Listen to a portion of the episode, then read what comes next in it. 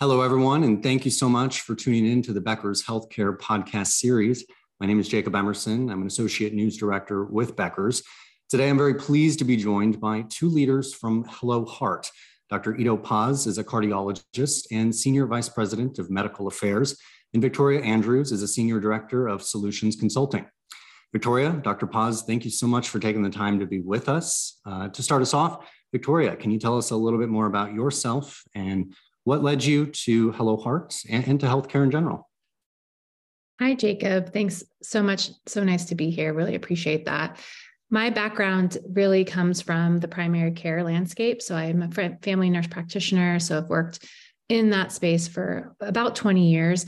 And really, what's I think the opportunity that I got excited about with Hello Heart is this idea of really blending digital technology and tools with the opportunity to to enhance the patient experience, to enhance the health and well being of patients and members of plans. And so I get really excited about getting folks into lifestyle change and behavior change. And so I think there's a, real opportunity to connect folks with tools that can support their journey.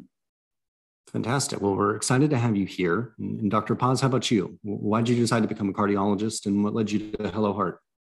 Absolutely. I think I was destined to become a cardiologist going back to high school. Um, at the time, my father, who I'll start by saying he's doing great today, had a, um, a triple bypass surgery.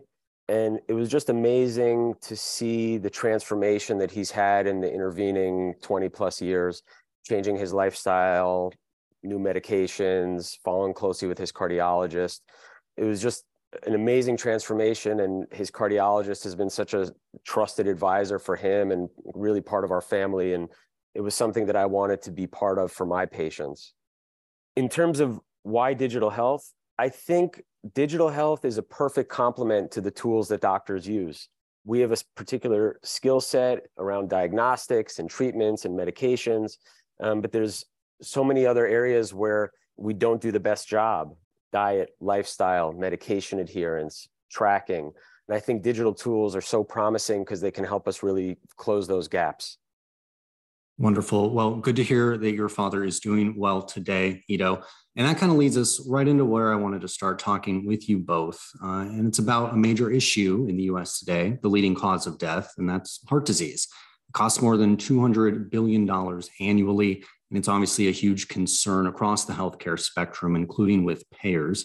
So, you know, maybe you could take us a step back and talk about what are some of the top risk factors of heart disease today, and, and how are certain populations more impacted by it than others?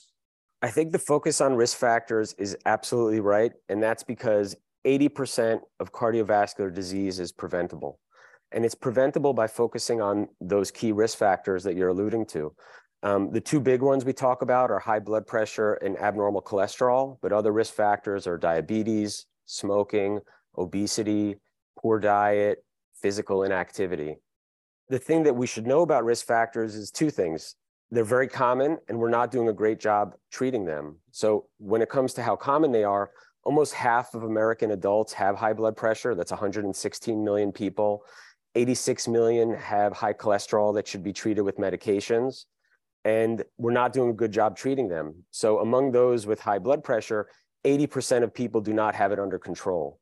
Among those 86 million people who should be taking a medicine for high cholesterol, only half are doing so. So the focus on risk factors is exactly right. In terms of populations, actually, it's the leading killer across all different groups. It's the leading killer for men and women.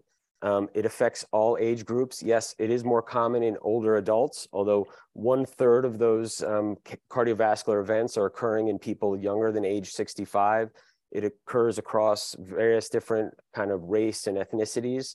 Um, so really everyone is at risk for heart disease. And it's no surprise that it is so common. And um, it's also something that we're hearing about from our clients. You know, cardiovascular disease or heart disease is always in the top when it comes to spend and prevalence among their population top three oh usually top three always top five among our clients so we're not doing a good job at treating it it sounds like and that's across demographics can you talk then about what, what challenges physicians are facing when caring for these patients Um, and that could be during or after appointments. And how are those kind of affecting the care that the patient receives?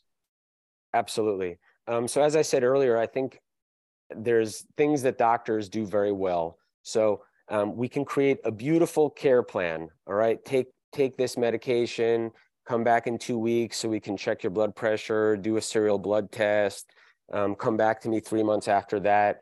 But ultimately, the hard work of enacting the care plan falls on the patient alone. Um, and it is hard work because a lot of it has to do with lifestyle, you know, taking medications, changing diet, changing exercise habits, losing weight. Really, all the hard work is up to the patients, and it's happening when they're not in front of the doctor, right? You know, a patient with hypertension might see me two or three times a year. A patient with um, high cholesterol might see me once or twice a year. So, so what's happening those other 363 days when they're not in front of me in the office? I mean, that's that's the real challenge. Um, Victoria, anything to add there? I do think it is challenging as a provider, both in the specialty kind of landscape, Edo, where you sit from a cardiology perspective, and then also from the primary care kind of lens.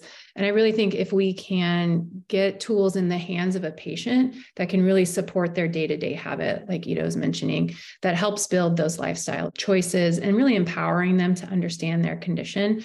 We assume patients can remember everything we say in, in an appointment, um, and and really in their day to day, those choices can be difficult. And so, for example, helping women understand their increased risk for heart disease and how those symptoms might be different and continuing to support them with that health education once they're outside of the four walls um, of a clinic or care center so i think not only you know empowering the patient but then also bringing back great data to the provider so you can see more data points around what's happening in their day to day you can help c- complete some of those gaps in cares that we're often seeing uh, within their care planning and then really have that more informed conversation between patient and provider and creating those collaborative care plans we see payers stepping in with um, remote patient monitoring tools often you know, you know i think we're hearing a lot more about that uh, in the marketplace but many of those still place that onus on the provider. And so I think we can do a much better job of getting patients in the driver's seat of their care. Edo, how much are you seeing those in, in the remote patient monitoring space in, in your practice? I think adoption of remote patient monitoring among clinicians is quite low. And a lot of that has to do with um, the need to create workflows you know, how are you going to get the device to the patient? How is the data going to get back to the clinician?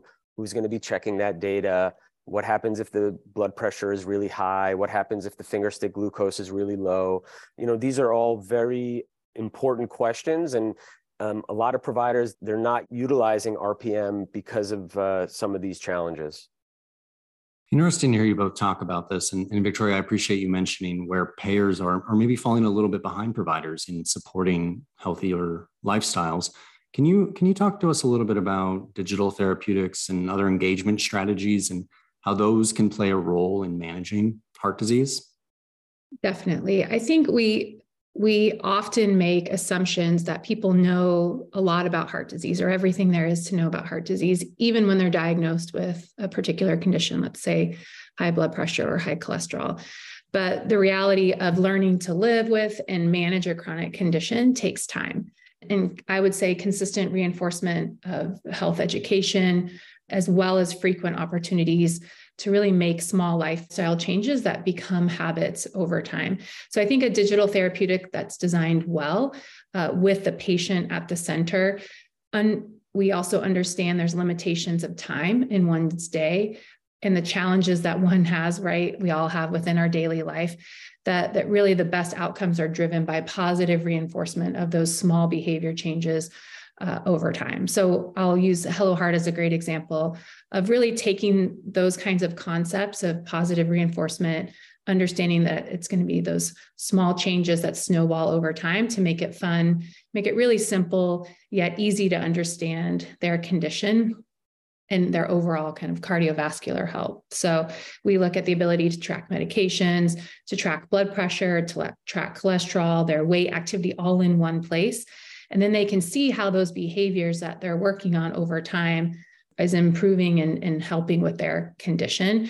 And we're using different hook methodologies that a lot of social media type platforms will use and different tactics to keep patients engaged and consistently using the program, but not impeding on their day-to-day responsibilities, understanding that that these need to be small digestible nudges over time that they can include in their day-to-day. And so that's really, I think, what we see from a engagement strategy around therapeutics, that it needs to be patient and day-to-day friendly uh, for our users. And that's so cool to hear you talk too about how you're using social media tactics, but to improve people's lifestyles through through nudges, like you mentioned. Um, Edo, uh, effectively managing chronic conditions like, like hypertension, I imagine that requires a lot of motivation, tracking, just general behavioral changes for for patients. So, how do you think that digital therapeutics and other engagement strategies can start to address some of these challenges? Yeah, so so you're right. Um, the from the provider's view, I think the thing that's important to remember is that the treatment plan can be complex. Like I said earlier, take a med, come back, get blood work, adjust meds, all while doing diet and exercise. I mean, we're asking patients to do really a lot. Um, and we need to make those items more doable, something that's a bit simpler so that patients can build really good habits. Um, Victoria, I'd love to hear your thoughts on this one as well. I, I think that we really have to make it simple, right? You have to make it simple, fun, and a great positive experience for that user. If if we want that kind of constant motivation and the behavior changes uh, over time. So if a user can see what's happening by them making those changes, that is going to see that that's working well and then make those improvements. It's an area of um, concept within positive psychology that that if they can make small changes in one area of their health, they're going to be more likely to feel capable and have the self-efficacy to do that in other areas uh, of their health. And I think our product team has done a great job of creating a fun gamified like we talked about with some of those social media tactics um, an experience that keeps patients engaged. And what's been really interesting i think too is as we look at uh, we also have a population in the senior population over 65 who even see some higher uh, engagement metrics for those folks. So you really can create a fun gamified experience for for all ages all all kind of different you know issues with conditions different uh, aspects of their condition uh, with the digital therapeutic.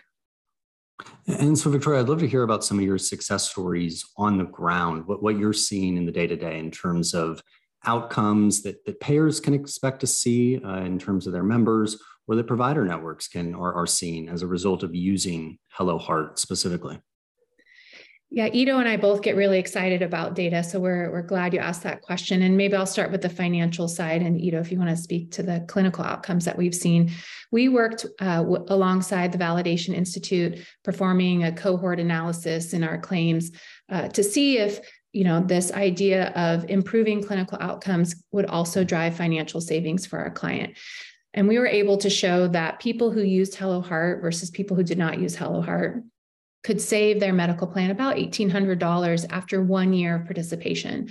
And those savings uh, came from the areas I think that we're all working towards, right? So, uh, especially payers and plans, reduction in ER utilization and visit, reduction in hospital admissions and the number of days admitted, less high cost diagnostic imaging. But we did see an area of increase, about 52% increase in primary care preventive claims. So, as you think about getting folks into the cost effective locations of care to really be uh, managing chronic conditions uh, like especially cardiovascular conditions that we've been talking about really highlights the design of the program to make sure that folks are getting and staying engaged in the continuity of care with their providers and care teams they're working with. So that's some of the financial sides of, of things. I'd love for Edo to share about the clinical outcomes that we're seeing course. We've got great clinical outcomes as well. Um, so the one I want to talk about first is um, research that we published in a top tier medical journal, JAMA Network Open. It was the largest and longest trial of its kind, following over 28,000 patients for a period of up to three years. Um, and what we found was really interesting. Patients with stage two hypertension, which means a blood pressure above 140 over 90 millimeters of mercury, 84% of those patients achieved a reduction in their blood pressure, and that was sustained for up to three years. Um, and in terms of how much the reduction was, um, the improvement was substantial 21 points or 21 millimeters of mercury. Um, that's twice as good as other published results. Um, we also have other data, so specifically focusing on um, patients above the age of 65. We have internal data which shows that those patients actually have a similar reduction to younger patients, um, and they actually engaged more with the app than younger patients. They used it about twice as much as younger users, which I thought was really interesting. I mean, good to hear. Good improved outcomes, a big uptick in preventive care, and $1,800 in savings annually for payers. Uh, amazing numbers. Victoria, any closing thoughts, key takeaways you'd like to share with our listeners today? I think the the often that I come back to is this opportunity that uh, payers, plans, uh, provider networks have is to that we really can impact cardiovascular health and, and really shift the needle there.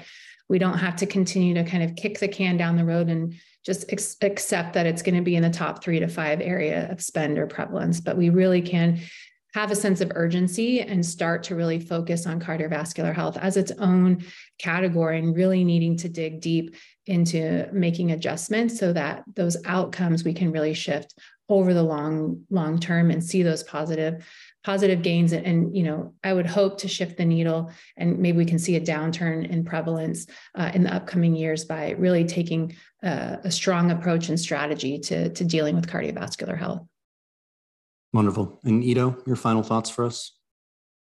Yeah i think we've advanced so much in our understanding of heart disease diagnostics treatments advanced treatments but we're not doing a very good job of treating patients with heart disease, treating the risk factors that we spoke about earlier. So I do think there's an urgent need to change this. Um, and I think that digital tools can help. They can complement the tools that doctors are using. They can lead to better patient engagement. And I think the good clinical outcomes and the good financial outcomes are going to follow. So I think it's great that we're doing this talk and glad to have had the opportunity to participate. Fantastic. Well, Victoria, Dr. Paz, thank you so much for, for your time, for your excellent insights for us today.